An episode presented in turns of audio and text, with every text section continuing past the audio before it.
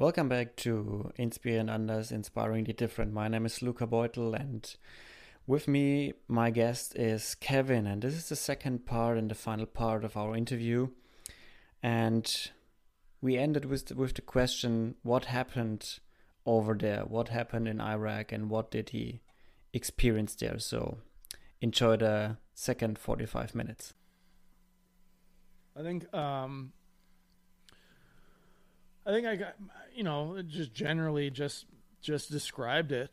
Um, I uh, I was sent ostensibly to I mean depending on so first it was weapons of mass destruction then it was Al Qaeda in Iraq and then and then it was like well we're like bringing freedom to these people and and uh you know, when I was there, I was totally bought into it. I mean, I wasn't bought into the weapons of mass destruction. I wasn't bought into, you know, like that, but it was like, well, we're fighting the terrorists there instead of back home or whatever. And, and, and then we're bringing freedom to the people. And then, and I got back home and, and, you know, I realized that, that pointing guns at children isn't, isn't bringing freedom to anybody, you know?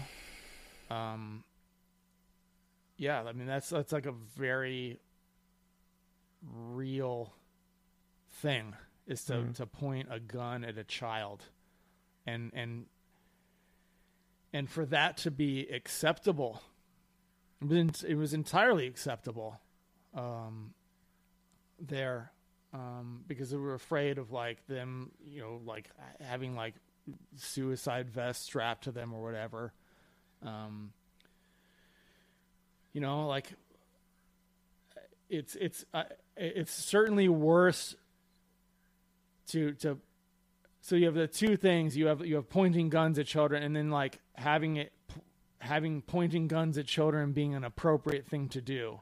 And I think the actual pointing guns at children is like worse, but mm-hmm. the idea that that that's like appropriate behavior in in anyone's mind yeah. and how that could be legal and and and sort of justified is you know uh, is is a real is a real issue yeah. and and that's really what I try and like fight against is this this this idea that like you can treat other people differently and that it's okay as long as as you're doing it for quote the right reasons yeah. You know that somehow the the the ends justify the means, and that's just not.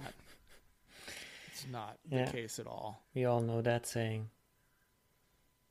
Yeah, and so, um, you know, it was it was it was it was uh, the, the people I met in Iraq were all were all very. I mean, they're they're people, you know. Yeah they want the same things as, as, as you and I. They want some some amount level of security. They want so I guess yeah, they want they want, you know, some hope for the future. They want they want uh you know they, food. They want to have like a good time sometimes. They want to be able to work. Uh, I, I worked with some some Iraqis when I was there. Uh, one of the one of the guys um, I'm not going to mention his name, but we we kind of in the in in whatever way we could, we became we became close. And mm. I asked him one day, you know, stupid me. I was so we were in Tikrit. We were staying in Saddam's palaces. Tikrit was his home, Saddam's hometown. This guy was Sunni. He had everything to gain from Saddam being in power, everything to lose from Saddam not being in power. Mm-hmm. So I asked him, like, you know, out of like sheer just ignorance, I, I said, "Are you are you glad that Saddam is is is out?" And this gentleman said, "Yes," and I was like, "Oh, okay, cool." And then like I thought about it, and a couple days later, I was like, "Is your is your life any better because of it?" And he said, "No, I just have like different stuff to worry about now. I still have like no hope for my future." and that that yeah that that was a big a big moment um, that I still reflect on. You and I you know we didn't we changed the situation there certainly, but you know, um, clearly, um, not not for the better. You know, you could say mm. it's the same level of fucked up, you know, but but it's certainly not any better, guaranteed. Yeah. And I was a part of that. You know, I'm like I I am personally responsible for for arguably the the worst human rights violation of the 21st century. Yeah. And that's that's, that's a that's tough. Oh, kind of a lot to live with sometimes. Yeah, it makes it makes more and more sense why you're doing this um, at the border, this work at the border now. And when you when you tell when you talk about what you experienced in in the Iraq, I mean, you've lived through a lot, man, through a lot, and you are not that old, are you? I mean, well, I'm, I'm I'm 41. you have still a lot of years to go, my friend. 41 yeah, years old. Maybe. You know, between my my back and my knees and the occasional hemorrhoid, I, I feel like, uh, you know, Kevin. I'm like 81. Yeah, Kevin. With all the things that um, you experienced, you lived through, you, you you went, you also went through but also when when you did the introduction to this podcast we heard music like and you were part of this band is is music a thing that kind of helps you like working through this whole stuff or music was there for you or because many many people describe music to be there be there for them in their darkest hours and stuff like that yeah um it's funny i'm a, i'm a professional musician and uh, not really. uh, yeah, I have. A, I love music. Um, you know, it's uh, it's it brings me a lot of joy. But um, you know, I got back in 2006 from the army. Like went to school and just like kind of was like failed as a civilian, and then I found out um, about uh, like I read this book called Desert Solitaire by Edward Abbey uh, it was a suggestion by a friend. Um, it's if you want me to, I can totally get into it, and I have this whole spiel. But um, I finished reading that book, and a day later, I like packed seventy pounds of shit I didn't need into a rucksack and started walking out in the Sonoran Desert. Fucked everything up. Spent a miserable night out there. Um, just everything that could have gone wrong did go wrong, and then the next morning, I got back to the car and I just fell in love with that whole thing, and then that led mm-hmm. me to to um, guiding in in out of Moab, Utah, like Canyonlands National Park, and that's really what what kind of uh, brought me some peace, I guess. You know, there's over the millennia, people go to the desert to figure their shit out. Mm. Yeah. Um, there's story after story of that, and and at least for me, that's that's how I did it, and just being in that place, and and then and this place that I, I I fell in love with immediately, and every day I was out there, I fell more in love, and then and then sharing that with with other people, and and seeing their eyes kind of get it too, and and you know we would do single day and and, and multi day trips up to like five or six days, and and, and talking to people. Um, in this really special corner of the world uh, where I was doing dangerous stuff. Uh, but I was like making people happy. It was kind of everything I needed um, at the time. And uh, yeah, really, those years uh, really. And right about then, I, I, I got introduced to, to this concept of anarchism um, which I, I identify as an anarchist, and that, that kind of helped, um, you know, get my mind around some of these things. And mm. yeah, but it was the desert. The desert kind of hears all, heals all. Um, and then, and I just, you know, the music, I enjoy it. You know, I, I, I play with uh, a few bands. I'm a dedicated trumpet player in a few bands. Mm. I have, I have my own band, uh, the New Guard Big Band, and I do a lot of freelance work, weddings and corporate events, and Broadway shows and things like that. Uh, and that's all fun and and um, I get a lot of enjoyment out of it, but I it uh, it not not in the same way that I do in like in in the desert, especially like Yeah. s- the southeastern Utah. What- that, that place is Yeah. really my home. The the book you mentioned. What what's what was the title again? And the author? Desert Solitaire by Edward Sol- Abbey.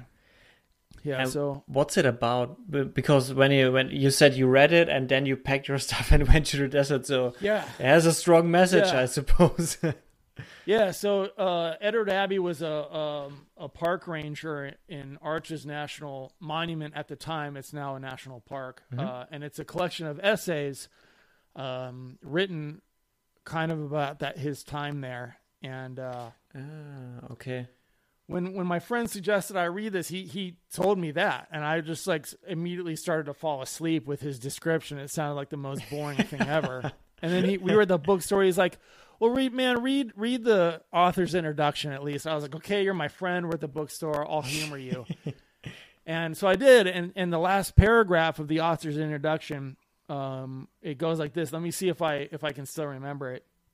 Um, Finally, a word of caution. Do not jump in your automobile next June and rush out to the canyon country, hoping to see some of that which I've attempted to evoke in these pages. In the first place, you can't see anything from a car. You've got to get out of the goddamn contraption and walk, better yet, crawl over the sandstone and through the thorn bush. When traces of blood begin to mark your path, you'll see something then. Maybe. Probably not. In the second place, most of what I write about in this book is already gone or going under fast. This book is not a travel guide, but an elegy, a memorial. You're holding a tombstone in your hands, a bloody rock. Don't drop it on your foot. Throw it at something big and glassy. What do you have to lose? And I, I read that. I was like, Oh wow. oh yeah and and so i read that and and like and then he wrote another book called the monkey wrench gang i'm not going to like give away too Uh-huh. many spoilers but you know he loved that area uh, so much and and there's all these environmental catastrophes happening through like road building and mining and damming rivers uh, that and and nobody was doing anything to stop it. The federal government wasn't doing anything to stop it. State government was actively encouraging this, all in the name of progress with a capital P.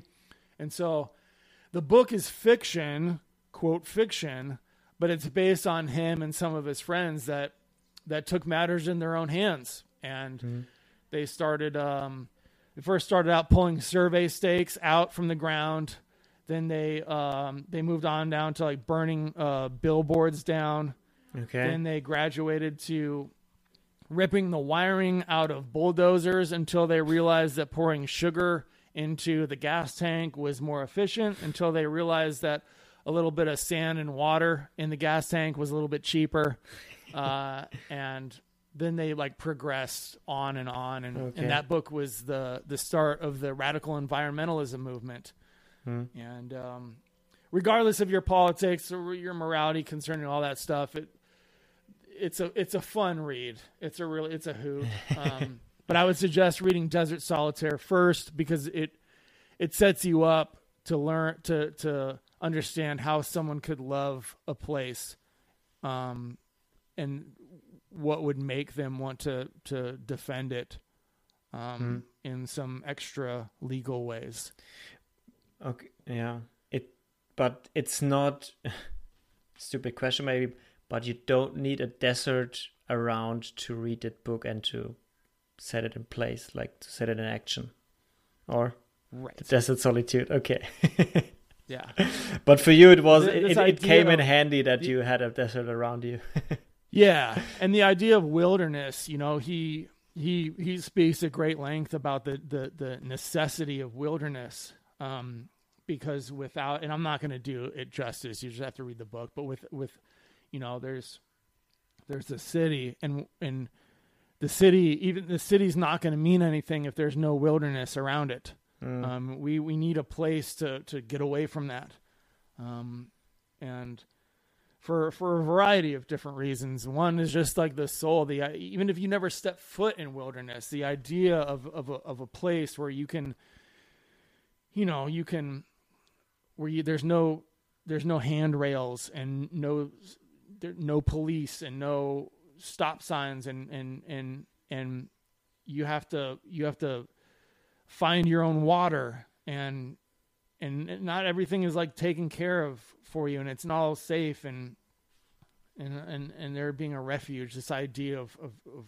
just the idea alone of wilderness is Mhm. important and then and then actually having one and be able to like go out into it um Yeah. It's frightening. really- It's frightening, like a little bit, to be to Yeah. go out there and to be like lose of all the securities you got here. yeah it's a, the best feeling ever you know really like i you know like it, it's you have to be you have to be way more present out there i think than yeah, for than, sure. than you do here i mean if you break an ankle here in the city okay i mean it sucks Nine one one. but- yeah if you if you break an ankle out there it's it's a situation now and that you might not if you're alone you might not come back from you know Oh shit.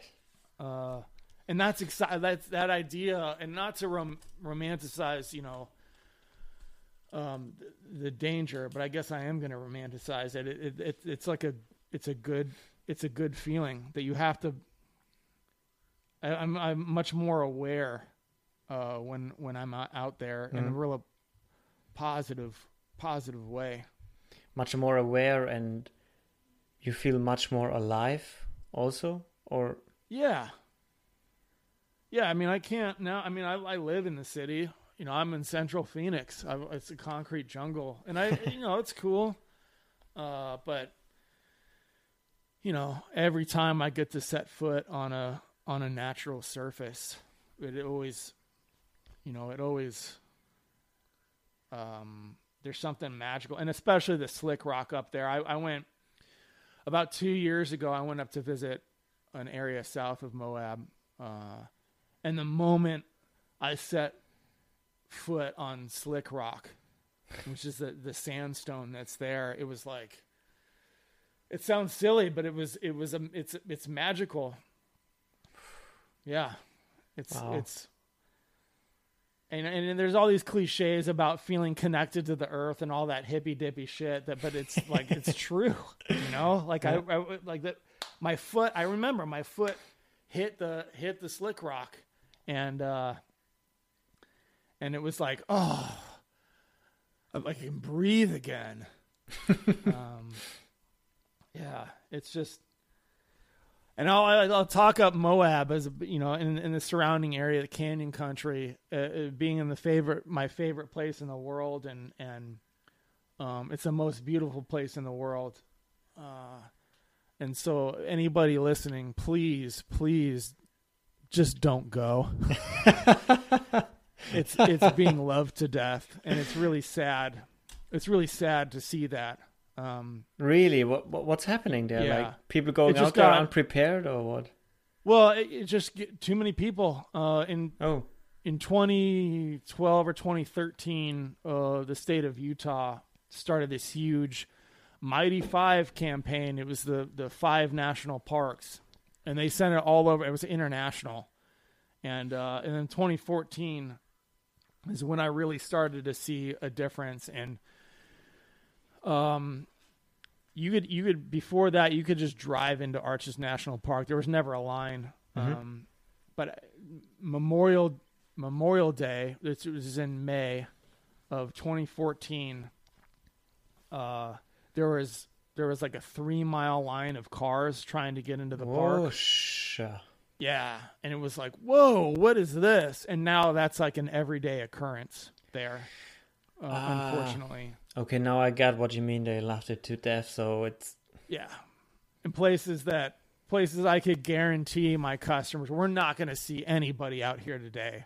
Now is like is is kind of overrun, um, and it's really it's really unfortunate. There's an area south of Moab. It's called the Bears Ears National Monument. It's been in the news recently because uh, Obama made it a national monument, and then Trump took most of it away, took most of the designated status away.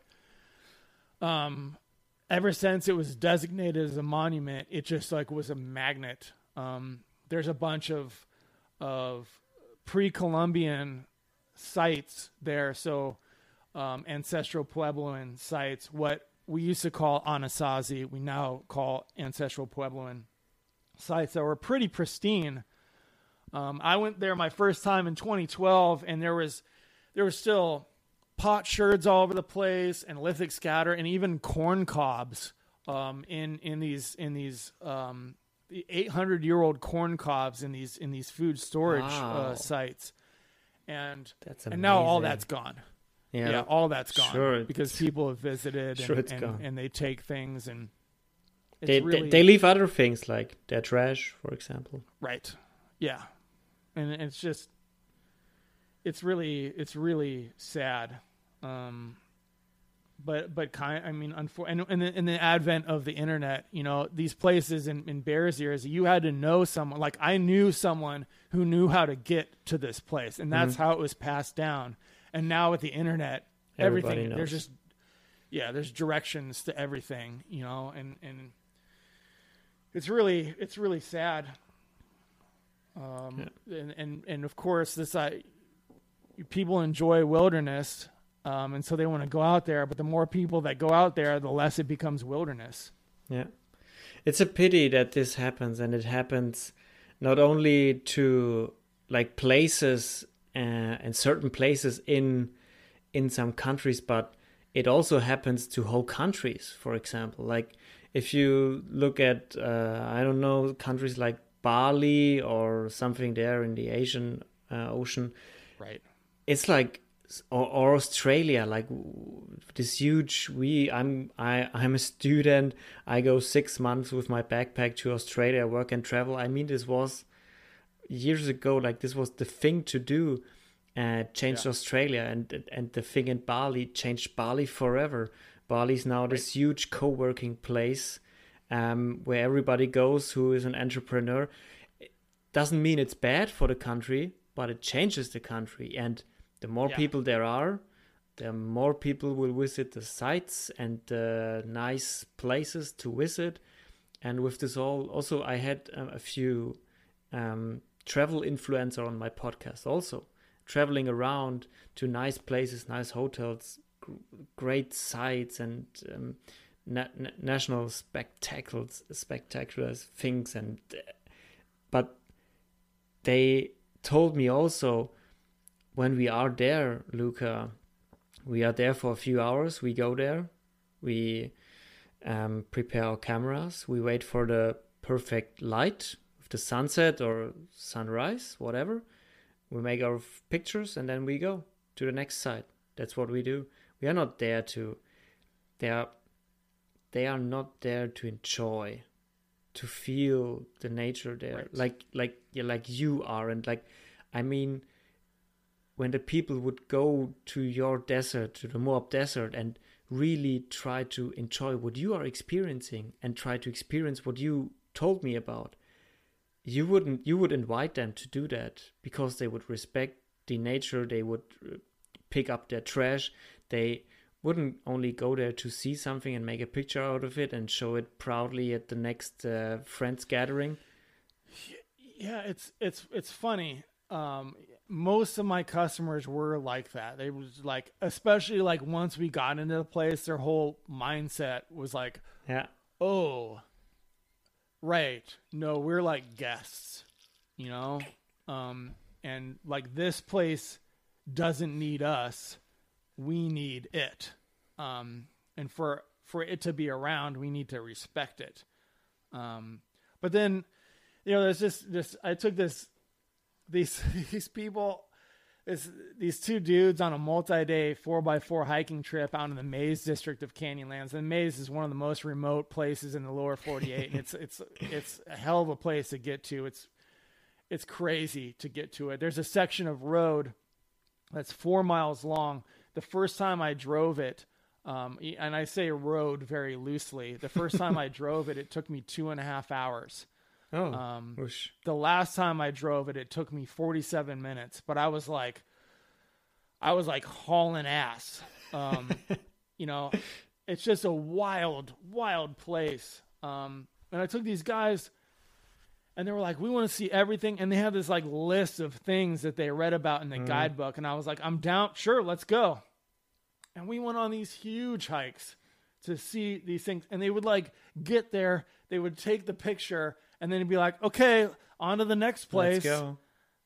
And I was like, "Oh man, like, can we?" j- And finally, like one of the last, I was like, "Can we just like hang out for half an hour here?" Like, there's probably like in the history of this, like recent history of this place, there might be like 50 people, maybe, that have ever been where we are right now. Can we just hang and and even just enjoy that fact? It's frustrating. But That's no, frustrating. they were like, yeah. So, and I I see more and more of that, especially um, I pay attention to some social media things about about that area, and Yeah, more and more yeah. it's like you get the Instagram influencers and like all that, all that who are there for. I mean, I who am I to judge what's the right reason? But sure, it, it's, doesn't it doesn't every- feel everyone can do it how he or she likes it, whatever. Yeah, but yeah I remember, I I know what you're talking about because I remember one of this when I was in Brazil. Brazil is this wonderful place of of of of of nature. Like there are so many things you can see there that just blow your mind. And I remember one particular uh, travel when we went to um, the border of Brazil to Argentina border to the Iguazu waterfalls, um, who are I think the second biggest waterfalls after the Niagara Falls. And you can walk there, and there's a platform above the biggest one, and you stand right on top of the waterfall where the water literally falls down. Wow. It's wet, it's fucking loud, you can't hear Right. f- shit. I was standing there with two two I mean it was crowded like like hell and I was standing there and I was like I was so into this whole thing. I you know when your when your eyes get glassy and you're like you totally zoom out of everything and you just like Yep. you see this and you're like what the f- hell am i w- looking at? And then my, my my friends came and they tipped me on the shoulder. I was like wish yeah okay you want to go to the next one? I was like boy girls can we like just stay like five minutes longer? It's just i mean have you have you actually looked at that thing? I mean Yeah. it's like i uh, what the I, that's just so much more than a human could ever build and produce it's like whoosh. and i i'm so down for going there again and doing this again due to corona it wasn't possible to to go there but i totally will return and it's like whoosh, fantastic only uh, Yeah. one, one thing i want to add is like because you spoke about also this whole instagram thing i i think it's a problem that there doesn't exist a place in the world, or most likely most beautiful places in the world. You have already seen them on Instagram, on pictures. Right. They kind of lost a little bit of their magic because it's like Yep. New York, yeah, sure, seen that. Like the, the the Grand Canyon, sure, seen it. Like saw pictures, and they lose a little bit of their magic because it's it's like it's like everywhere. It's like everywhere. Yeah, there's a there's a place in Canyonlands. Um, it's my favorite place in the world, and I did a training trip there. I didn't knew nothing about it. The, the boss is like, take a truck and, and like go out there. You're going to be running this trip. I was like, okay. And so me and a couple of the other guys, we went out there and we like we like did this whole thing, and we got to this place, and and it was like, I was like, what? I like can't I like in my wildest dreams I couldn't imagine a place like this. Like it's the most beautiful like yeah. And um it was my favorite. It was my favorite one day trip to run by far. Everything about it's just incredible, and, the, and, and the, the the sort of everything about the trip is great, but the final sort of I call it a destination. It's just it's otherworldly, and and uh, and I wanna I wanna take uh, my girlfriend there probably this summer, and Uh-huh. I'm just not. I'm tell I'm telling her like I want to take you to this place, but I don't want to like I don't want to like name it Spoil it, yeah. because then like you'll you'll like look at a picture of it, you know? yeah, yeah, for sure.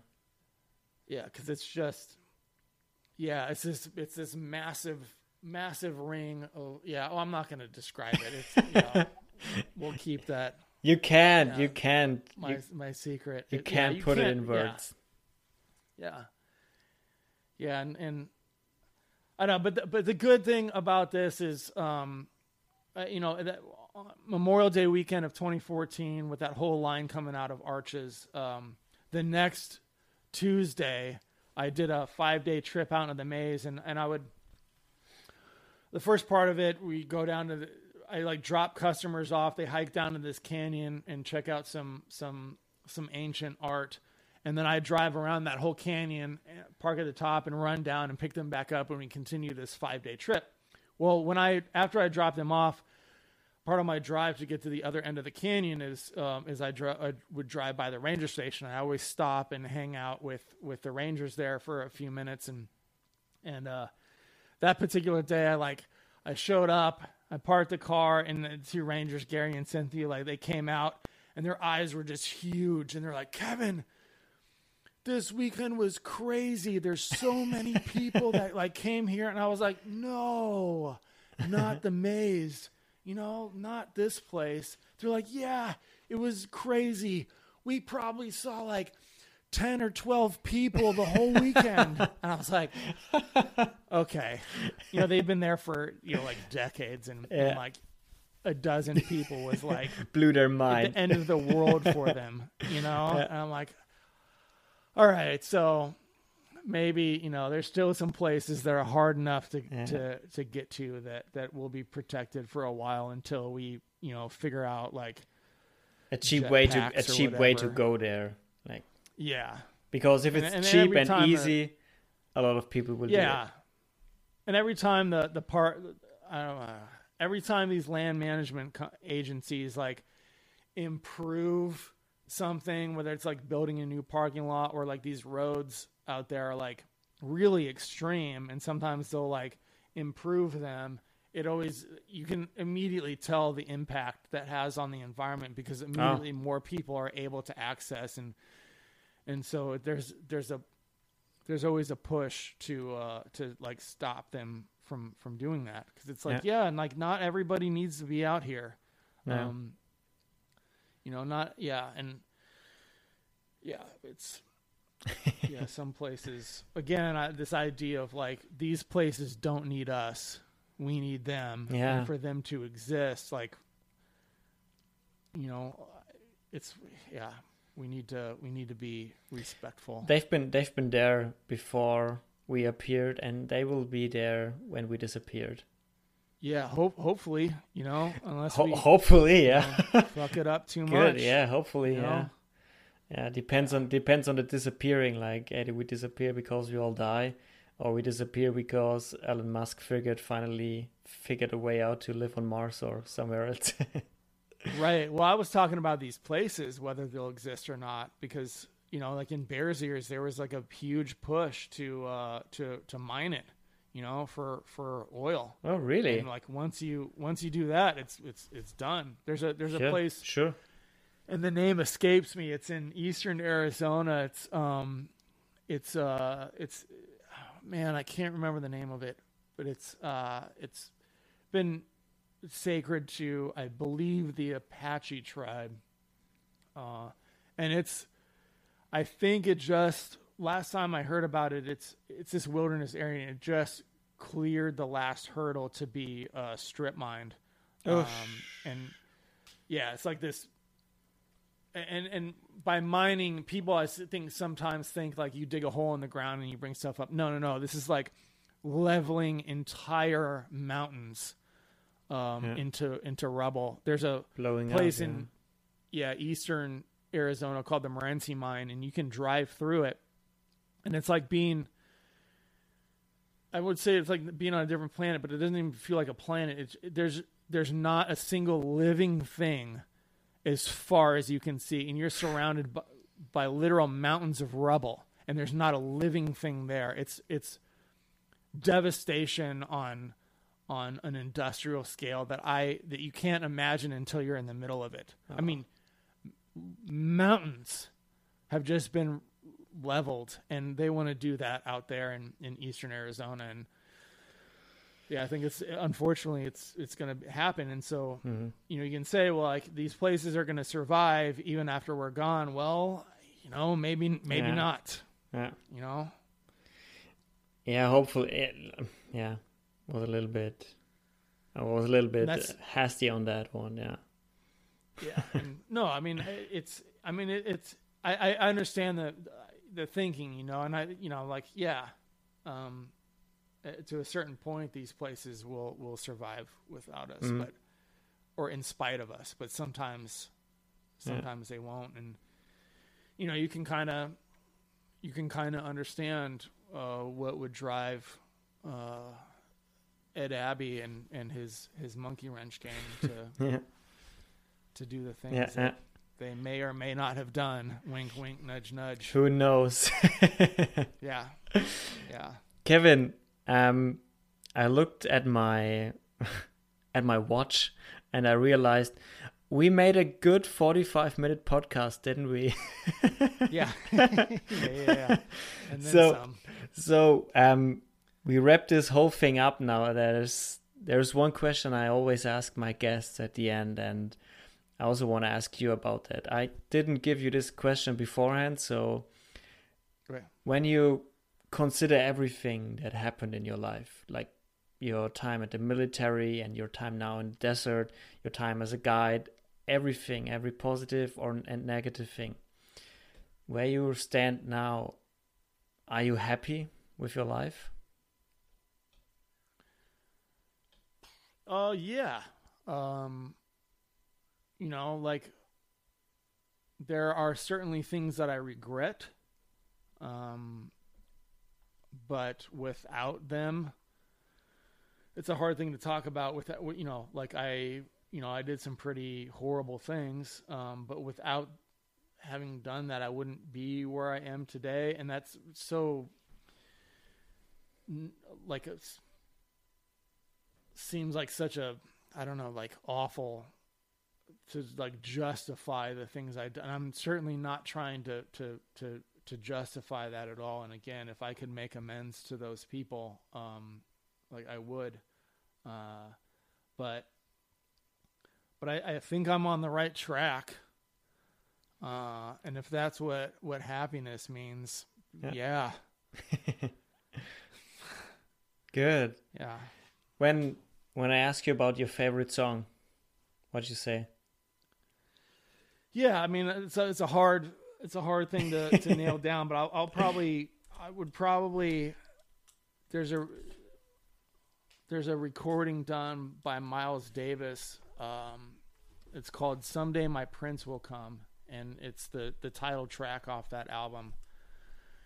And it's uh, when I when I teach jazz, especially you know, to to younger kids, uh, I always play this because it's an amazing example of of of individual effort and and group effort. The every solo is exquisite, um, and then and then the the the the way they play it, like Wynton Kelly, he's the piano player on, and the way he comps, um, so when he's playing behind, uh, the other solos, it, it's just it's so brilliant. Um, and and and the drummer, I think it might be Jimmy Cobb. I forget, but the way he he pushes people or doesn't push people on it um, is is is brilliant. The you know Miles plays this uh, this real Miles esque, real simple, less is more solo. Um, Hank Mobley. It's a, there's a story behind this. Hank Mobley thought Miles wanted him to play like real cool, and so he did. He like play these like bebop, post bop, kind of real cool, groovy licks, and then and then John Coltrane comes in and does like his sheets of sound pyrotechnic stuff and and it's beautiful and it's like it's beautiful but and then like Hank uh, uh, as the story goes like pissed that like Miles told him to do this one thing and he did it and then like Coltrane did the exact opposite and he thought that like Coltrane showed him up but he didn't. Like my uh, Hank Mobley's solo is so beautiful and so logical and and it just feels so good, especially juxtaposed next to, to John Coltrane solo. That's just like this this other thing, and and and it doesn't. Yeah, it's just beautiful, and the production on it is is it just yeah throw on a pair of really good headphones or some speakers and when you listen nice. to it because it, it just it's it's it starts off with the, the bass player I, forget who's playing bass but it's doon doon doon doon doon doon doon doon doon doon doon doon and you don't know what time it is and and and then the piano and the, the drums come in and nice. it's just like oh yeah I so think someday my prince will come by by Miles Davis and and crew. Yeah, I think I will put that up on my on my speaker now after our podcast. yeah. When you when you could invite someone to this podcast to tell his or her story, who would that be? Um, I think, I think my friend Marvin, uh, Marvin Scott. Uh, he we met in 1998. We were both going to uh, Mesa Community College, and um, he like kind of showed me the ropes, uh, and and uh, he's he's been he's he's a teacher. Um, he's taught here in the states. Uh, he's a musician as well, a fantastic musician. He um, also plays uh, sorry. Um, he he's also like taught in Istanbul, in oh. Turkey. Okay. He's currently uh, the director of operations at a at a, place called uh, Rosie's House, which is a an organization here in Phoenix that provides, uh, I believe, instruments and uh, lessons and and rehearsal space to to youth that that might not normally have the means to. Mm. Uh, they're a really great organization, and um, yeah, he's uh, he's he's a really good friend, and has has um, whenever whenever I like whenever I have an idea about something. Uh, I always I always like to have him. He he always has a, a a different perspective on on things, and and and him and I can really get into uh, topics without um, without it getting like crazy yeah. emotional or whatever. And yeah, I would I would. cool. I think Marvin would be Marvin would Scott. Really, yeah. Got it. Yeah. Kevin, uh, thank you so much for this huge amount of time you no, gifted me. So Luca, it's been thank you, thank you. It's been a pleasure. it, it's and you're likewise like, thoughtful. Yeah, your your your questions have been have been super thoughtful, uh, and I really I really appreciate that. Thank you. I, I I enjoyed it that you opened up that much um, even when you were a little bit concerned that when we had our talk, but I, I think it went really smooth. I, I really enjoyed talking to you. That's why I had no problem to extend this whole thing like cool. to one and a half hours. Like it's now two episodes. Um, but Kevin, thank you so, so much for being here, to taking this time to tell your story, to hopefully reach a lot of people and open their eyes a little bit and to gain awareness for this whole thing and I would say you make a little bit um, yeah, you just put out where we can find the search and rescue battalion and whatever you want to advertise. And after Certainly. that, I wrap this whole thing up. Great. Hey, thank you so much again. It's been an absolute pleasure. Yeah, and again, yeah, Battalion Search and Rescue. You can find us. There's a website, but you can also find us on on Facebook and, and Instagram, and I'll right. I'll send you the the appropriate links. Perfect. And if you guys out yeah. there have any problems finding it or finding Kevin on Instagram, um, go to my site. He's linked there on the post, and you can always write me a message, and I can connect you. That's absolutely no problem. Kevin, thank you so much for being there and being here telling your story. Guys, thank you for listening again. I hope you enjoyed this uh, this one and a half hours episode. And take care, stay healthy, and be nice to each other. And we hear us next week. Bye-bye. Bye.